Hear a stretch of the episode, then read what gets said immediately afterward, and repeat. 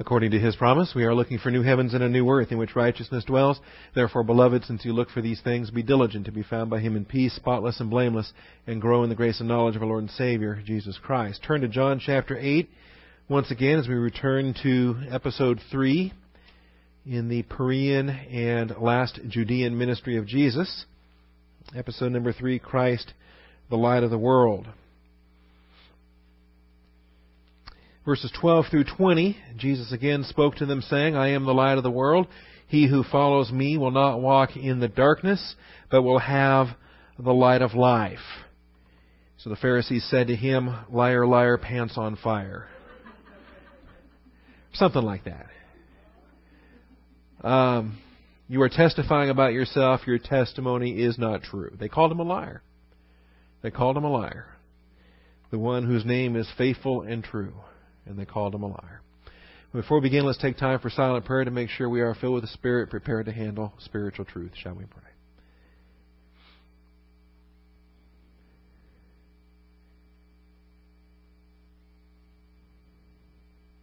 Almighty Father, we do uh, rejoice. You are truth. Your word is truth. We thank you, Father, that, that you are a God who communicates, who revealed your mind to us through the written Word of God. We thank you for the, the freedom we have in our nation to assemble together this morning to receive instruction. Father, we thank you for your faithfulness to preserve these freedoms. Um, we have a holiday this this week where we our nation uh, honors and recognizes the uh, the sacrifice that's been paid by our servicemen and servicewomen. But Father, we realize that that's simply in, in the earthly terms, that they paid the price for our freedom. The reality is, is that your sovereign grace provision has continued to maintain this, this nation as a land of freedom where your children can assemble together, and we want to praise you and give you the glory for what you have provided. Father, as we study the Word this morning, we thank you that Christ is not a liar. He is the light of the world. He is the truth. And as we uh, humble ourselves and become more conformed to His image, we have uh, indeed the light of life to guide our steps. We thank you for that, and we thank you in Jesus Christ's name. Amen. All right, last week we spent a lot of time in the genitives, and I don't want to go back into that other than to summarize it for you and take you to the uh, the two realms of conclusion that we had. We did under point one, though, give you the survey of light messages in John. There are three that precede this one and three that follow this one. And um, those are the three that preceded it in chapter 1, chapter 3, and chapter 5. Under point 2, we saw that there are three that follow in chapter 9, chapter 11, and chapter 12. This message, I am the light of the world, comes in chapter 8, and it is the centerpiece of seven light messages. It's almost as if the Gospel of John contains its own uh, menorah, contains its own candlestick with seven light messages throughout, and the middle stick, the middle stand of the of the uh, candlestick is the "I am the light of the world" message. I kind of have come to appreciate that. Now, under point three, we looked at some aspects of the genitive and all the different possible understandings that you have to consider. Um, ten of them altogether. To consider how do we handle these ofs? How do we handle the genitive in this verse? If we have the light of the world, what are we to understand in that? What what is the nature of that of? Uh, specifically, what is the nature? What what precise genitive are we looking at here for this light? Is this the light of the world because the world produces such amazing light? Is that what it's about?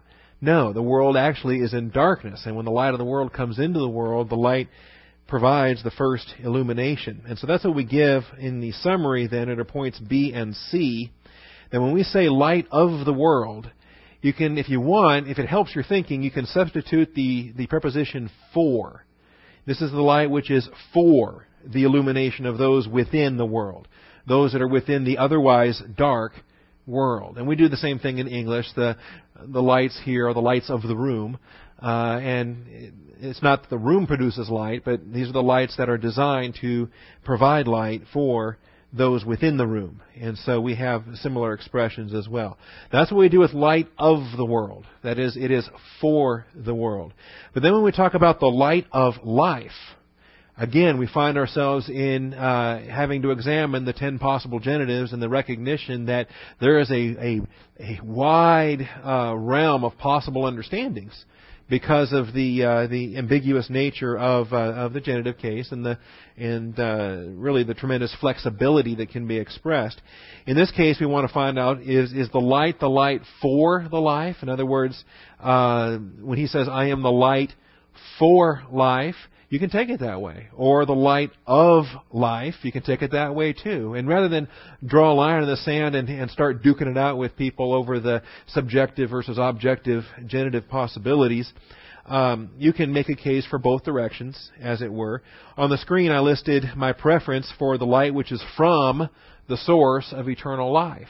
And the recognition that once we come to salvation, once we are born again and saved, then we possess and I think the impact of this comes from the verbs that are used uh, here in John 8:12, where Jesus again spoke to them, saying, "I am, ego eimi, I am the light of the world.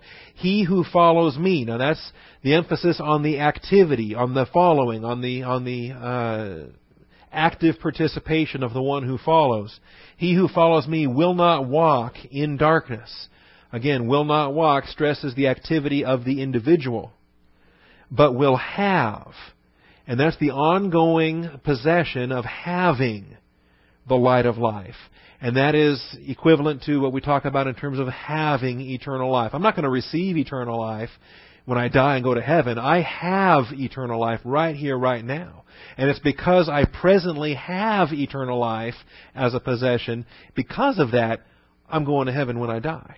All right? Not the other way around. I don't receive it when I get to heaven because I have it. Angels are going to carry my soul to heaven when uh, the soul is loosed from the body of this dust. All right, so the light of the world and the light of the life. That's the promise that Jesus Christ uh, offers here. Now, the response is not very good. And we give that to you now in point four. You know, you would love for verse 13 to be a wonderful testimony of revival and humility and acceptance, and for the Pharisees to just fall on their face, overjoyed with and overwhelmed with, with the provision, but they're not. All right? The Pharisees' ongoing and ongrowing rejection of Jesus' message. And I phrased it that way for a purpose. It's ongoing in the sense that it already existed, it preceded this, but now it's continuing but it's also on growing because the longer it continues, the more intense it becomes, the greater their uh, their hatred develops. So the Pharisees' ongoing and ongrowing rejection of Jesus' messages um, attempts. Look what they attempt to do.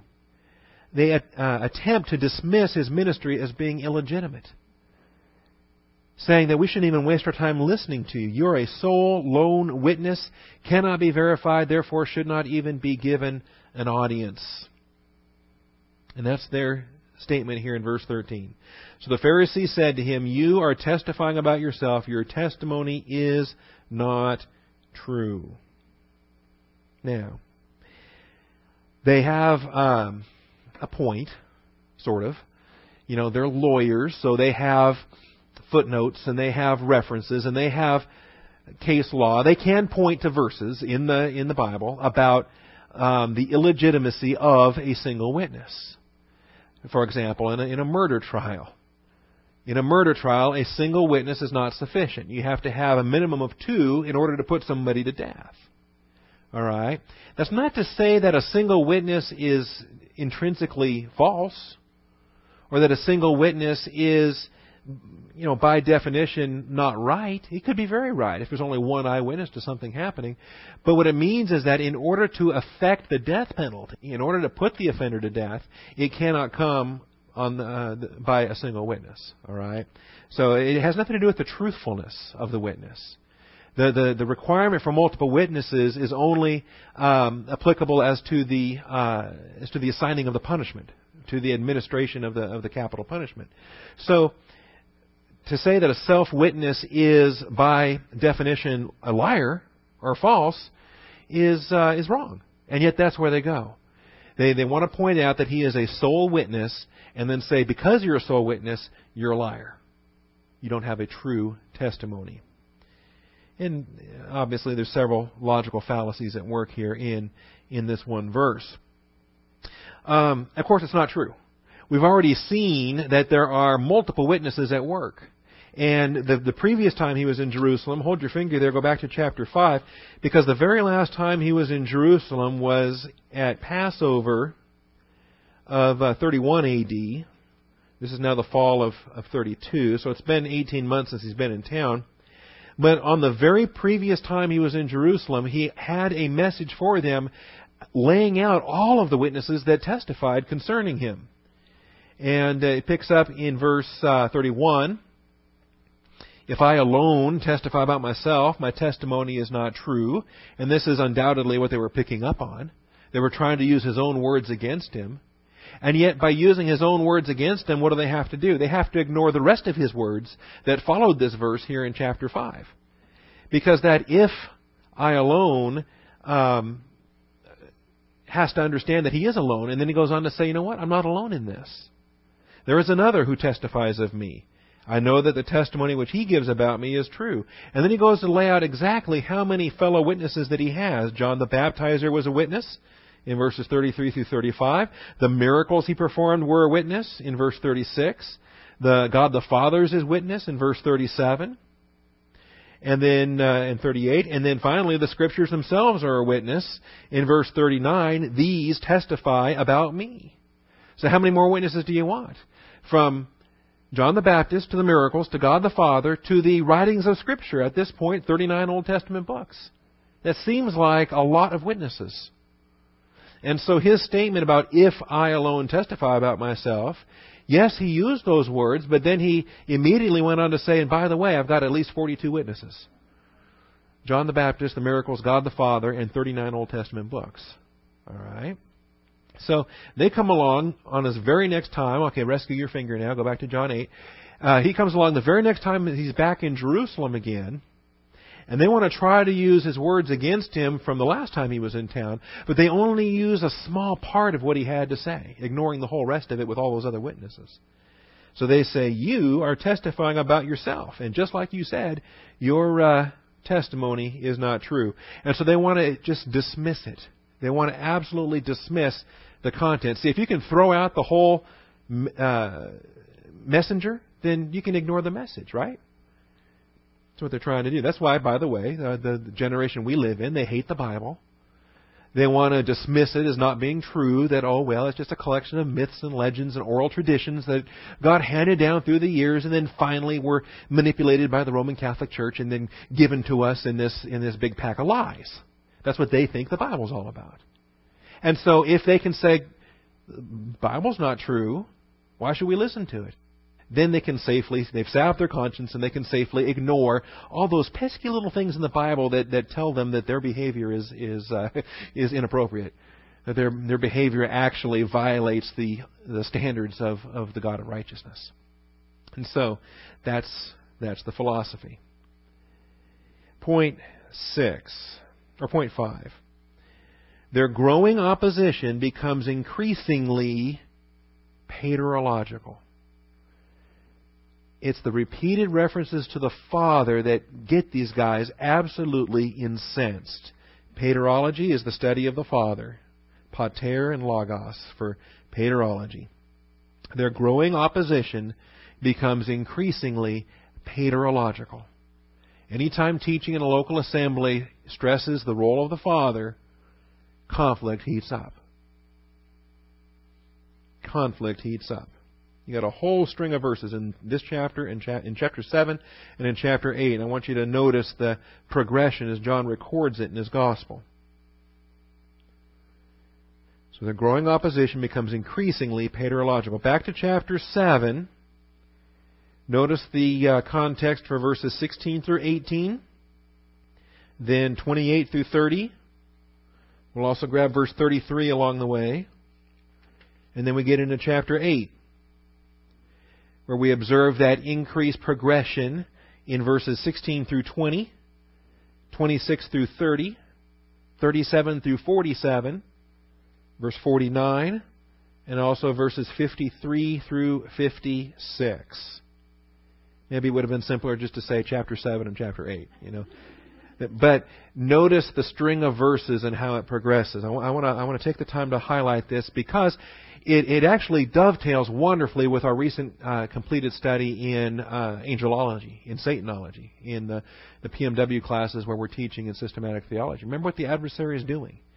The adversary views himself as a alternative father. I will be like the Most High God. And his whole program from way back before human time began was to be, to stand in opposition to God the Father. Uh, a lot of people confuse it. They think that, that Satan is anti-Christ. No, Satan is anti-Father. And he is going to generate the antichrist because God the Father generated the Christ.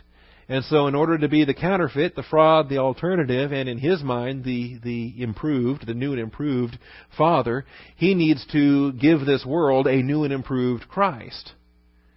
And so, anytime doctrinal teaching ventures into realms of paterology, the adversary throws a, uh, I don't know what you would call it, a, uh, a temper tantrum, maybe. He just throws a fit.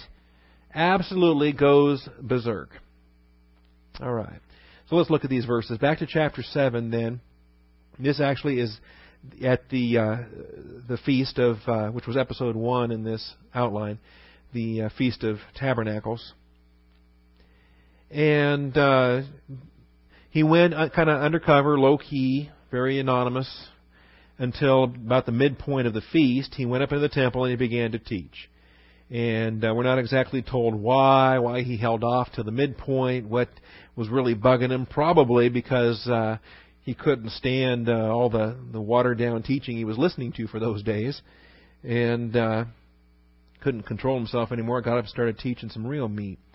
And so the Jews then were astonished, saying, How has this man become learned, being such an idiot, having never been educated? And you've had the studies on idiotes and, and the different terms that we've looked at.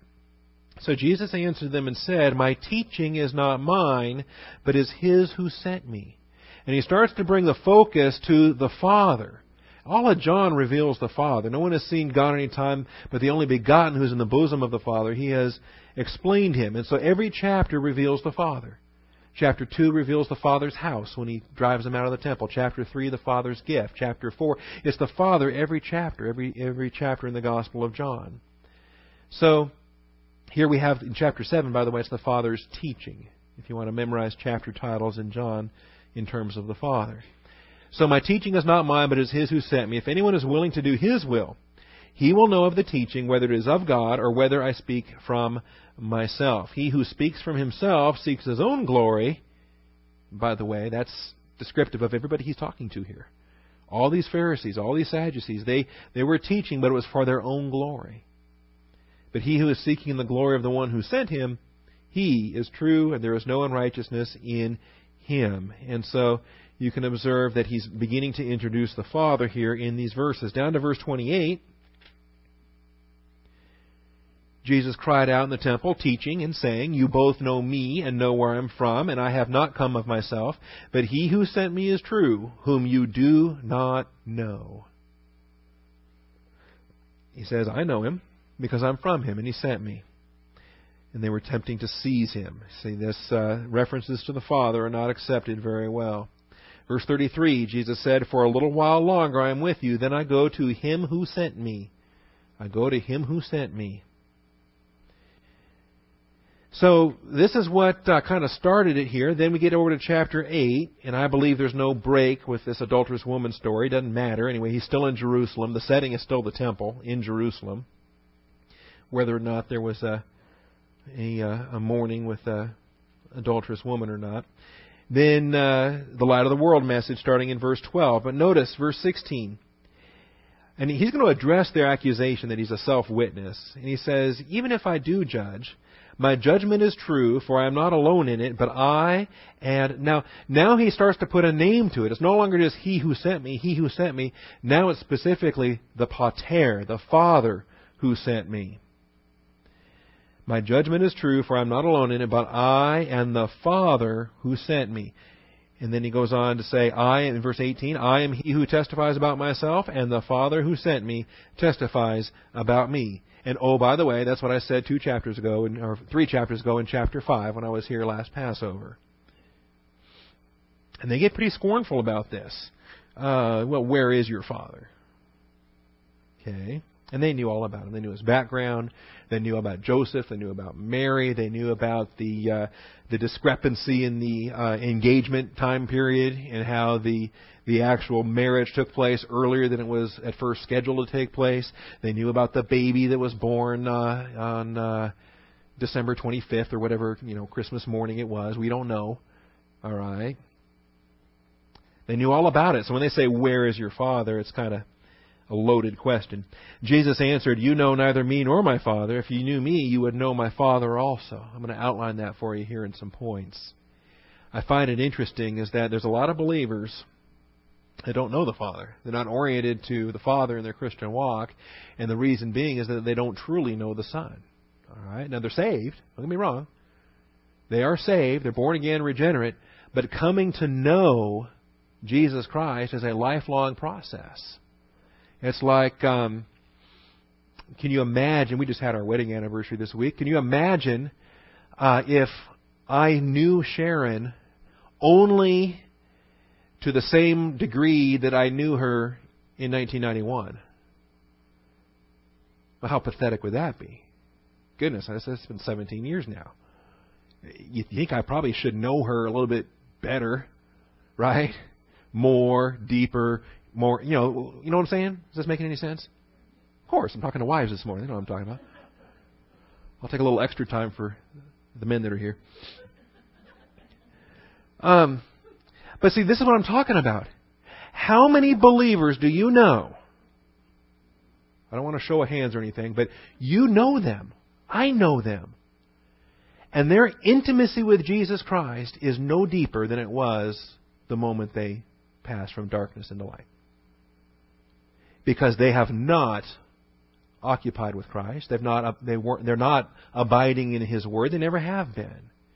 They were, they were told that all they needed to do was get saved, and then that's great. They're not, they're not going to go to hell when they die. They're going to go to heaven when they die. And they, they have not been in the Word.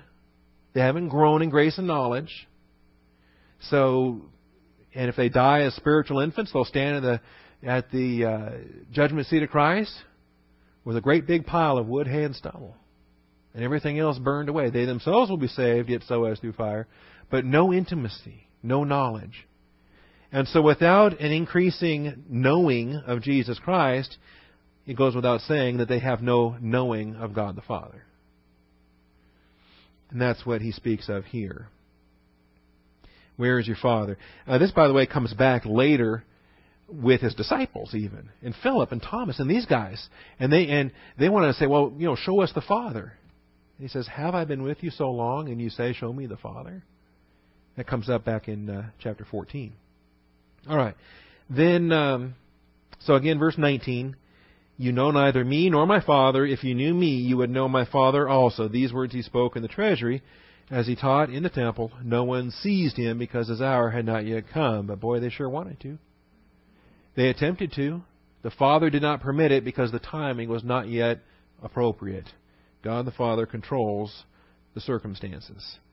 Down to verse 26. I have many things to speak to, to speak and to judge concerning you, but he who sent me is true, and the things which I heard from him, these I speak to the world. They did not realize he had been speaking to them about the Father. See, John gets it. He gets it now after decades. This gospel was written decades later, and John gets the paterology of what Jesus was trying to teach him back here in the in uh, 33 AD or 32 AD. So um, it goes on, verse 28. Jesus said, "When you lift up the Son of Man, then you will know that I am, and I do nothing on my own initiative, but I speak these things as the Father taught me." He who sent me is with me. He has not left me alone, for I always do the things that are pleasing to Him. And here we find one of the first and, and most, if, if you learn nothing else about paterology, learn this. Paterology, the essence of it is a son living a life that's pleasing to his Father. Jesus Christ was our example. Living a life that's pleasing to the Father.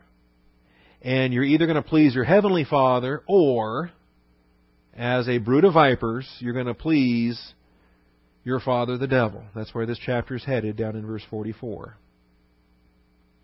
So one of the first uh, key elements of paterology is the principle of pleasure, pleasing the Father. We want to glorify Christ and please the Father.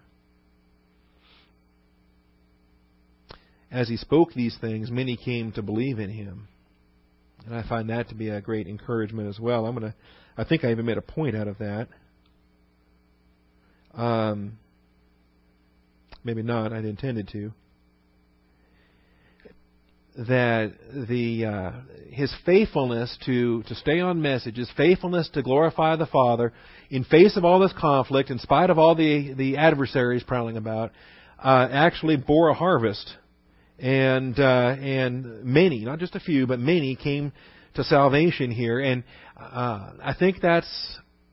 I think we can glean some things out of that in terms of the effectiveness that a Bible teaching ministry can have when they stay on message, when they continue to, to pursue the deep things of God, even though it's totally at odds with this world's message, even though it's at odds with our so called friends, right? The light and fluffy crowd. And and this kind of teaching, um, just yesterday or the other day, not yesterday, the other day, I was talking to a fella, and uh, you know he likes Bible class, but so you can go, you can really go too far with that. And and I, I just think the bulk of, of American Christianity is is in that light and fluffy mentality, and it breaks the heart. So I think that when a teacher like Jesus comes along, or anyone that, that's going to be uh, oriented to the Father, that's going to be sticking to his guns and teaching the Word, line upon line, precept upon precept, that's going to bear some fruit. It's going to stand out. All right, a few more verses down. Verse uh, 37. He says, I know, this is after he deals with some sin issues here and, and some things about being a slave to sin and so forth and you don't want to be a slave, you want to be a son. He says in verse 37, I know that you are Abraham's descendants, yet you seek to kill me because my word has no place in you. In other words, you're racially Jewish. You have a biological paternity that goes back to Abraham, but you're spiritually dead and you're not uh, walking in the light. You're Abraham's descendants, yet you seek to kill me because my word has no place in you. I speak the things which I have seen from with my father, therefore you also do the things which you heard from your father. And boy, he just draws a line in the sand right here, doesn't he?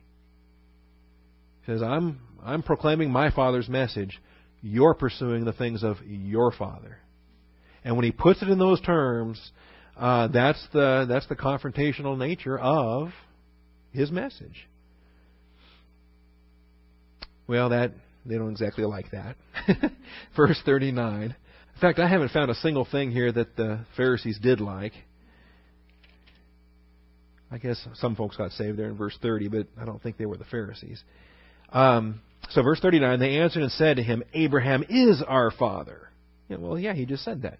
Abraham is our father. And Jesus said to them, If you are Abraham's children, it's kind of a doubtful, skeptical, you're not really, but okay. If you are Abraham's children, do the deeds of Abraham. What did Abraham do? He believed God. It was credited to him as righteousness. He obeyed when God said, Leave your house, your father's house, your relatives, go to the land of which I show you. You want to do the deeds of Abraham? You claim to be Abrahamites? All right. Do the deeds of Abraham. But as it is, you're seeking to kill me. And uh, Abraham didn't do that. All right. Abraham didn't do that. So you claim to be his sons, do what he did and don't do what he what he didn't do. All right. Um, you were doing the deeds of your father. He comes back to it again. This is where I think their little conspiracy gets unveiled a bit. They said to him, "We were not born of fornication." Right? Pretty strong language. Not anymore, of course. But let me explain something. And folks here that are uh, older, you know what I'm talking about. There were previous generations where illegitimate birth was uh, shameful, where to be called a, uh, a bastard was was was one of the most hideous things that could be could be thrown at you, whether it was true or not. and if it was true, it was even worse. And it was a mark of shame. Now, there's nothing wrong with it, and high school girls can have. Uh, they got nurseries now in in the schools and daycare and all kinds of things, as uh, culture embraces the uh, the carnality. Well, uh, we were not born of fornication. We have one Father, God, and and we understand all the opposition research they've done. They they they thoroughly under, understood, or otherwise, how could they accuse him of being born of fornication? This is this is an insult against Jesus and his own parentage, his own upbringing. You know, I mean, it's not. And this was part of the work assignment that Joseph and Mary had to accept. They knew that they'd be the object of scorn. They knew that they'd be uh, that they had that they had uh, their parents had contracted for their marriage. Okay, this is very biblical. This is not just some weird FLDS cult out in West Texas somewhere where parents arrange the marriages. All right. The uh, purchase price was agreed to, the bride price, the dowry was all established by the fathers of the young man and the young woman. The engagement period began. They didn't call it an engagement period, but the betrothal period began, by which they were considered legally married but the ceremony not yet complete, and so the consummation did not yet take place. And typically, they remained in their parents' household. And uh, but then all of a sudden, instead of being allowed to run its course of the entire year, um, things got moved up really quickly, and they actually finalized the process shorter than the one-year betrothal period, and they went off to Bethlehem and registered with the census as husband and wife, and baby gets born, and and uh, oh, hasn't been a whole year yet since the since the uh, betrothal, since the contract was signed and the and the uh, dowry was paid and all of that.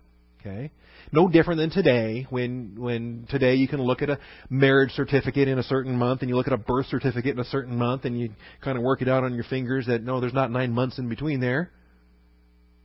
And so it becomes common knowledge. Hey, guess what? This pregnancy preceded the the uh, marriage certificate. Okay. Well, that's what they've done, and they uh, they're going to use this to criticize Jesus. And um, all they're really doing is simply communicating their own frustrations. So Jesus said to them, "If God were your father," and this is even more dubious than his previous "if you're Abraham's children," right? If God were your father, you would love me and all of that communicates as a second class condition. It's not true, and so they don't. God is not their Father, and they don't love Him. For I proceeded forth and have come from God, for I have not come on my own initiative, but He sent me.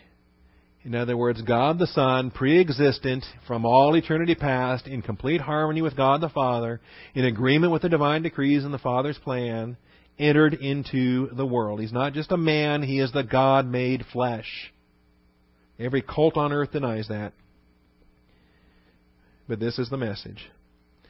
He goes on to say, Why do you not understand what I'm saying? It is because you cannot hear my word. They don't have ears to hear.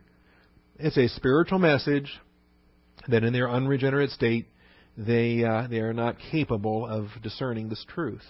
Then he says, he lays it right out there, your, your father is the devil. You are of your father, the devil. You are a brood of vipers. You, you pursue the course of this world. You're walking according to the course of this world after the, uh, the ruler of the powers of the air, he that is working, the spirit that is working among the sons of disobedience. You have your father, the devil, and you want to do the desires of your father. Remember, it is a paterological principle to please your father. And that's true for born again believers. We are expected to please our Heavenly Father, but it's also true for unbelievers. It's part of that fallen nature in Adam, and it's a part of the cosmos philosophy that permeates this world. Cosmos philosophy is please the God of this age. They want to be pleasing to their Father.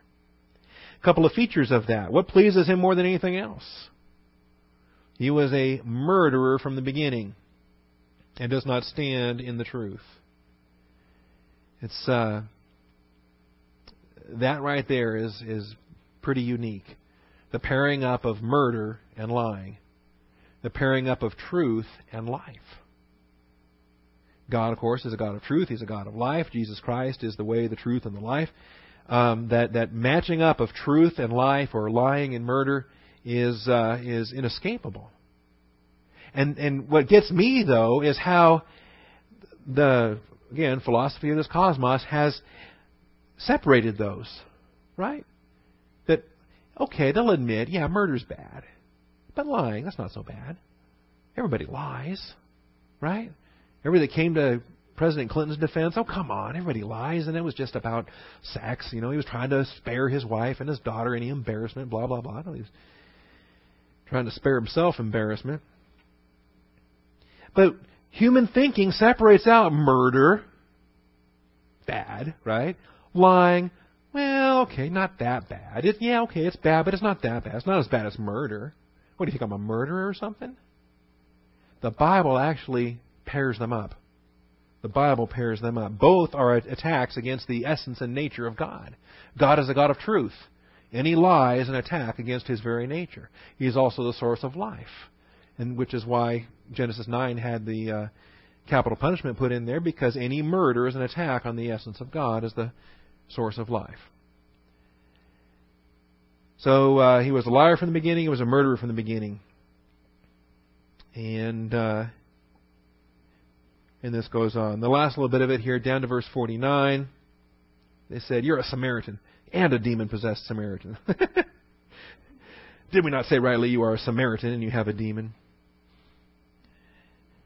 I guess today we'd say you're an Aggie. And then we'd say, Oh, and, and you're a demon possessed Aggie. Right? Yankee. Okay, Yankee. That's true. We probably have some Aggies. I'm sorry about that. when it who was it that told me uh, somebody gave me a good Aggie joke the other day about how every Aggie goes to heaven. You knew that, right? Every single Aggie goes to heaven. It's because none of them ever reached the age of accountability. Anyway. So he says, um, I do not have a demon, but I honor my Father, and you dishonor me you dishonor me. Remember, we're supposed to glorify Jesus Christ. That's what pleases the Father. The Father's purpose from Alpha to Omega is to glorify Jesus Christ. And if we conduct our lives to the glory of Jesus Christ, then we are fellow workers with God the Father. Because God the Father is glorifying Jesus Christ eternally. But when you and I choose to conduct our lives in a manner contrary to the glory of Jesus Christ, then we are no longer co workers, fellow workers with God the Father. In fact, just the opposite. We are working against God the Father. He's building up, we're tearing down. And we put ourselves in that adversarial position. Friendship with the world is hostility, enmity, adversarial position against God the Father. So I honor my Father, you dishonor me. Down to verses 53 through 56, the last bit of this chapter here when they say, Surely you're not greater than our father Abraham, who died. The prophets died too. Whom do you make yourself out to be?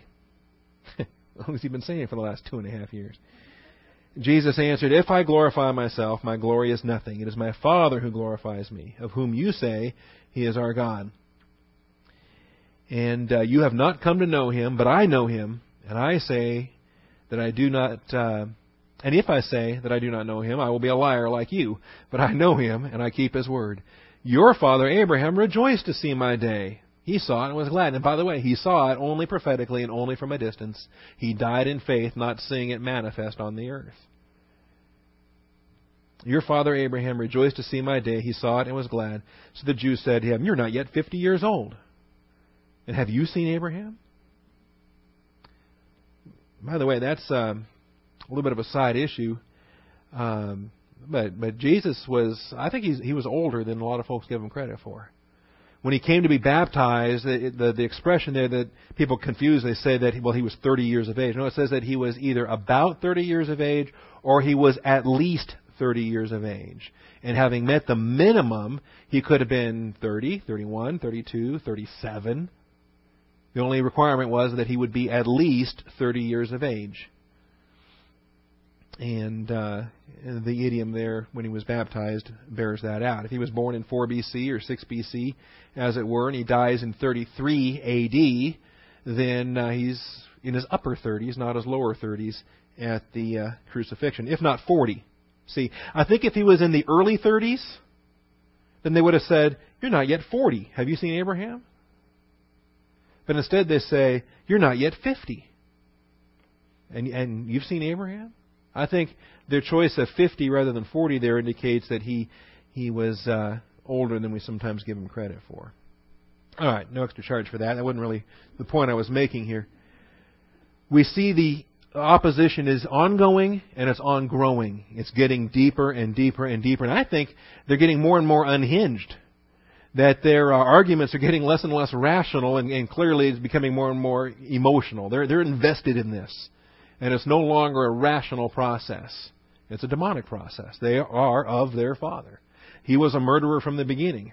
Realize that, that he is the motivation in their soul for putting Jesus to death. He was the motivation in Cain's soul for putting Abel to death. So this is their increasing opposition. Point six.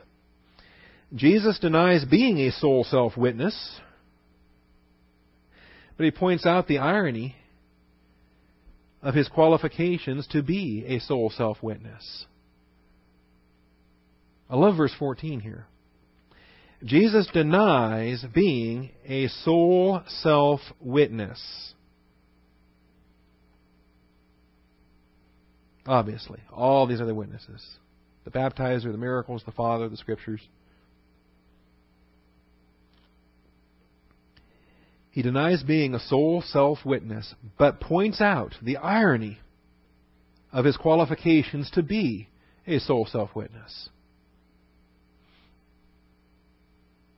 Even if he is, he's still true. Because he's uniquely qualified to testify. He's the only person in the history of the universe.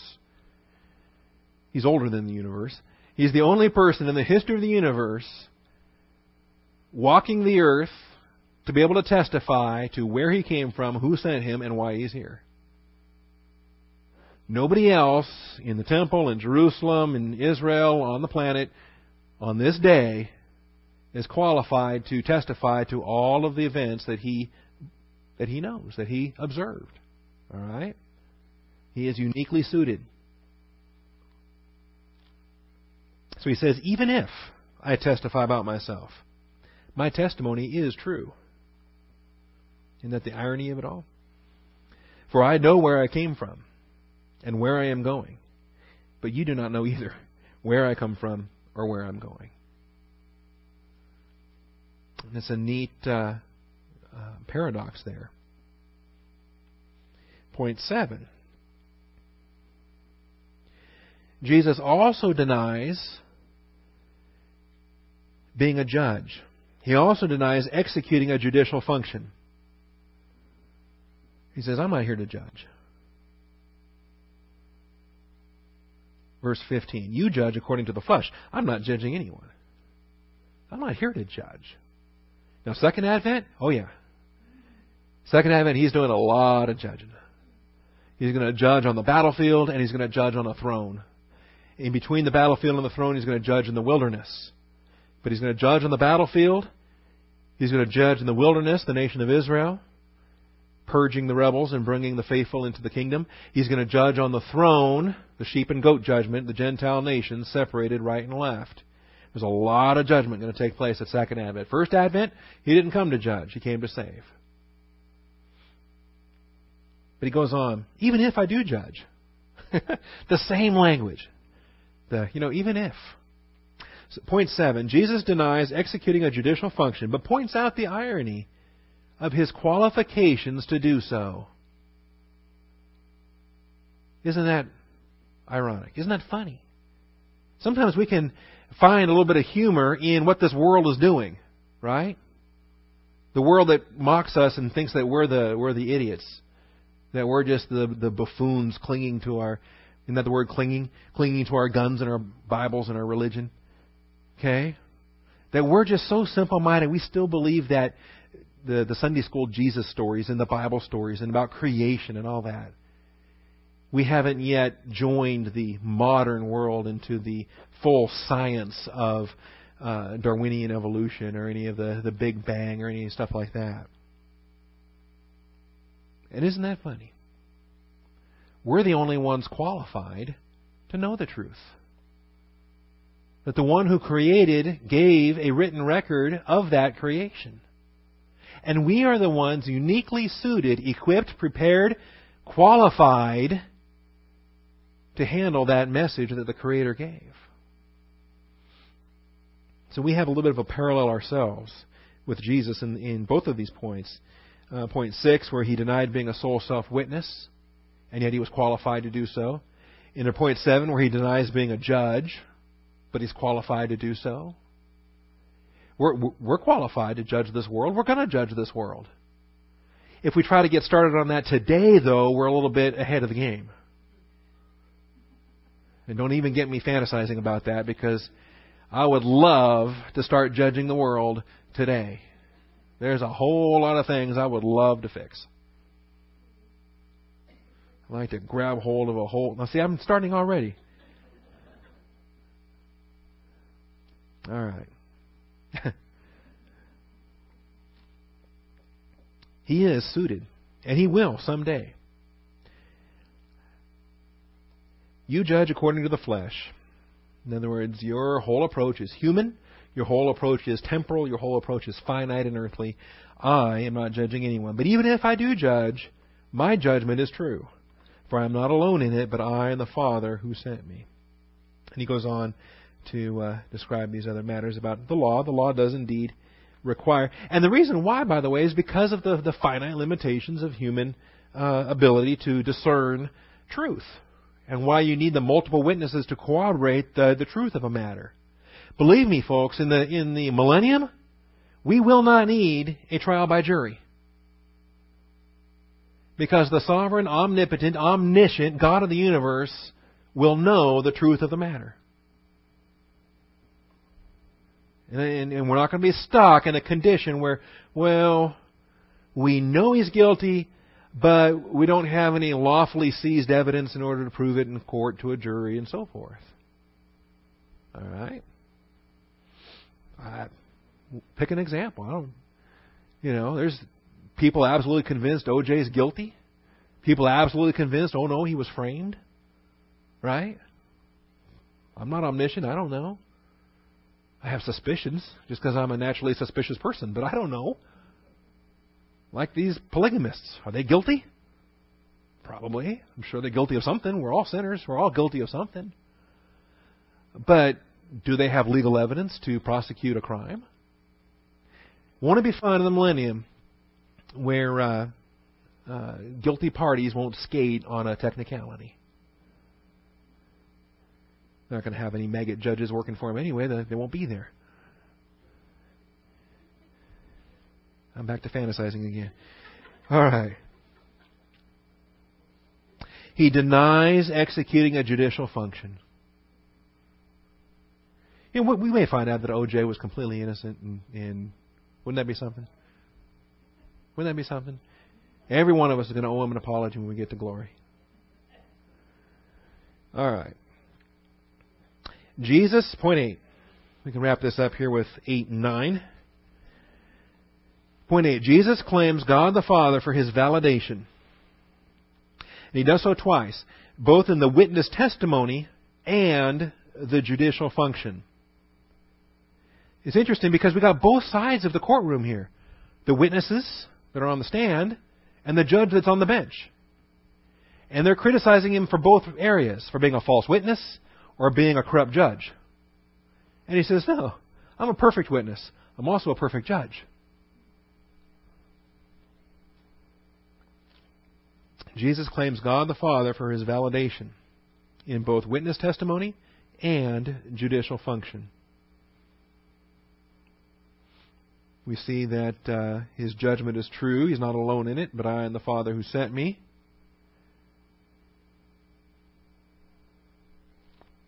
All right, some of you are still writing. I know I got kind of wordy on these. Jesus claims God the Father for his validation in both witness testimony and judicial function. You see the uh, judicial function in verse 16, where the Father is his validation. Then in 17 and 18, here we've got the uh, witness testimony. Even in your law, it has been written that the testimony of two men is true. I find it interesting. He calls it their law. Even in your law. It's, it's really his law, isn't it? But what did they do to it in the meantime? They twisted it, they perverted it, they added to it, they they they they morphed it into this legalism monstrosity of of, of filth. And so it's like he doesn't even want to claim it anymore. But even in their law, plus his own law, but even in their law, the testimony of two men is true. I am he who testifies about myself, and the Father who sent me testifies about me. He does every single time that he performs a miracle, it's the Father's testimony. It's the credentials of his legitimate ministry. All right. And then finally, I think this is interesting. Why are they so ignorant? The Pharisees' ignorance of God the Father and God the Son indicated their lack of divine fellowship. Indicated their lack of divine fellowship. It may well be that among this crowd there were regenerate individuals. It may be, as I discussed under the, the possible childhood salvation of the Apostle Paul, it may be that among these Pharisees there uh, are some regenerate individuals that got saved before they seeped themselves in the legalism of the Pharisee religious structure. Whether they have a relationship or not, I guess we could debate. I think the statement, you are of your father the devil, is pretty indicative that they don't have that relationship, that they have, they still have the, the devil for, for parentage. Um, I think that a believer can be held captive by the devil, but I would not use the devil's parentage language for a, uh, a born again believer. And that's what happens here. But whether they have a relationship or not is, I guess, is debatable. Whether they have fellowship or not is beyond dispute. They do not have fellowship with the Father. They do not have fellowship with the Son. They do not know the Father or the Son.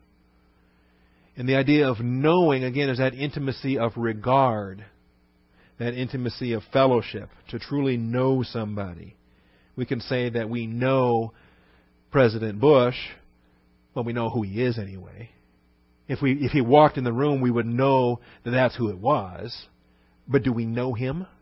Do we know him, the person? Do we know his soul? Do we know his his uh, fears, his wishes, his dreams? His we don't know him. Don't know him at all. We know who he is. It's a big difference. And so they do not know the Father, they do not know the Son, and that is the indication of their lack of divine fellowship. Remember from 1 John, our fellowship is with the Father and with the Son.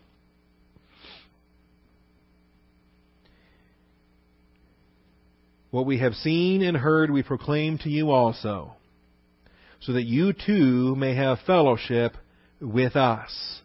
Now, John's writing to believers, but he's writing to believers that need to develop this fellowship. Indeed, our fellowship is with the Father and with His Son, Jesus Christ. I pointed out, I think it's a minority of believers that truly have fellowship with the Father and fellowship with the Son. Yet that's the basis for our fellowship with one another.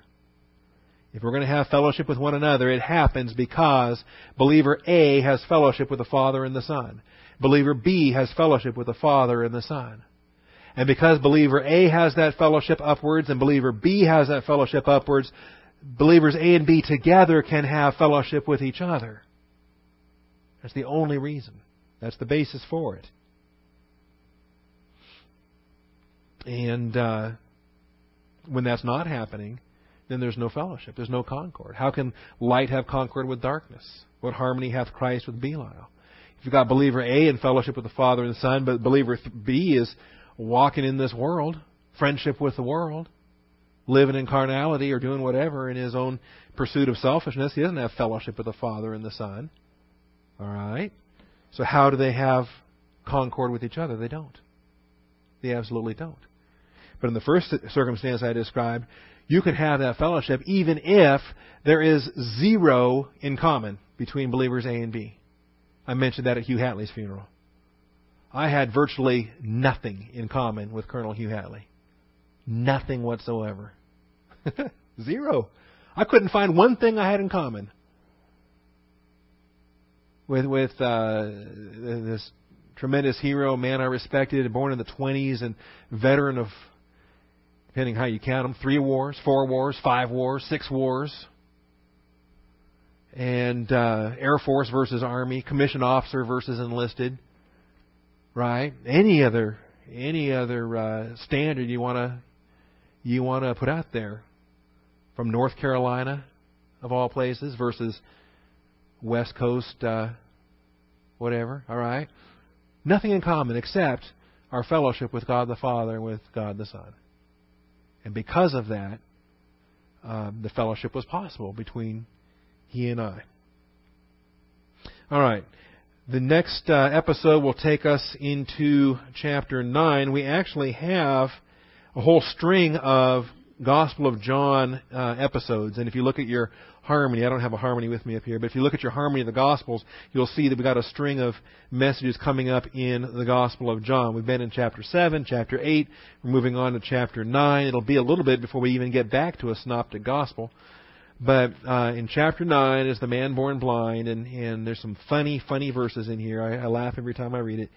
And um, so we'll. Uh, We'll tackle that beginning next week. Lord willing, rapture pending. If we hear a trumpet between now and then, uh, then I'm not teaching Bible class. That's uh, we'll have better things to do. Thank you, Father. Thank you for this day. Thank you for your truth. Thank you for our time together in the Word of God. And I thank you for a lampstand where uh, teaching is a priority, where prayer is a priority. I thank you that we can come together and lift up uh, one another and fellow believers around this country and around the world. We do lift up the Schmidt family and, and uh, the, the believers at Gulf Coast Bible Church and Sweeny and praying, Father, that this week would be a, a special time of, of intimacy and togetherness and comfort one to another and that uh, the sweetness and fragrance of memories can be uh, the joy of, of the blessing even in the midst of the tears and the sorrow, Father, that as these things take place. Father, I pray for Emil. Uh, he's got to get in to see a doctor this afternoon if he can. Uh, the trouble with his eye is, is continuing and getting worse, and he's uh, he's especially concerned even that he'll be physically able to, to stand and, and preach the funeral message this Saturday. So, Father, that's in your hands too, and and I do pray for that. I thank you for Eva's testimony, her faith, um, the impact that she already has had, and will continue to have in uh, in the days and the years ahead. Thank you, Father. In Jesus Christ's name we pray. Amen.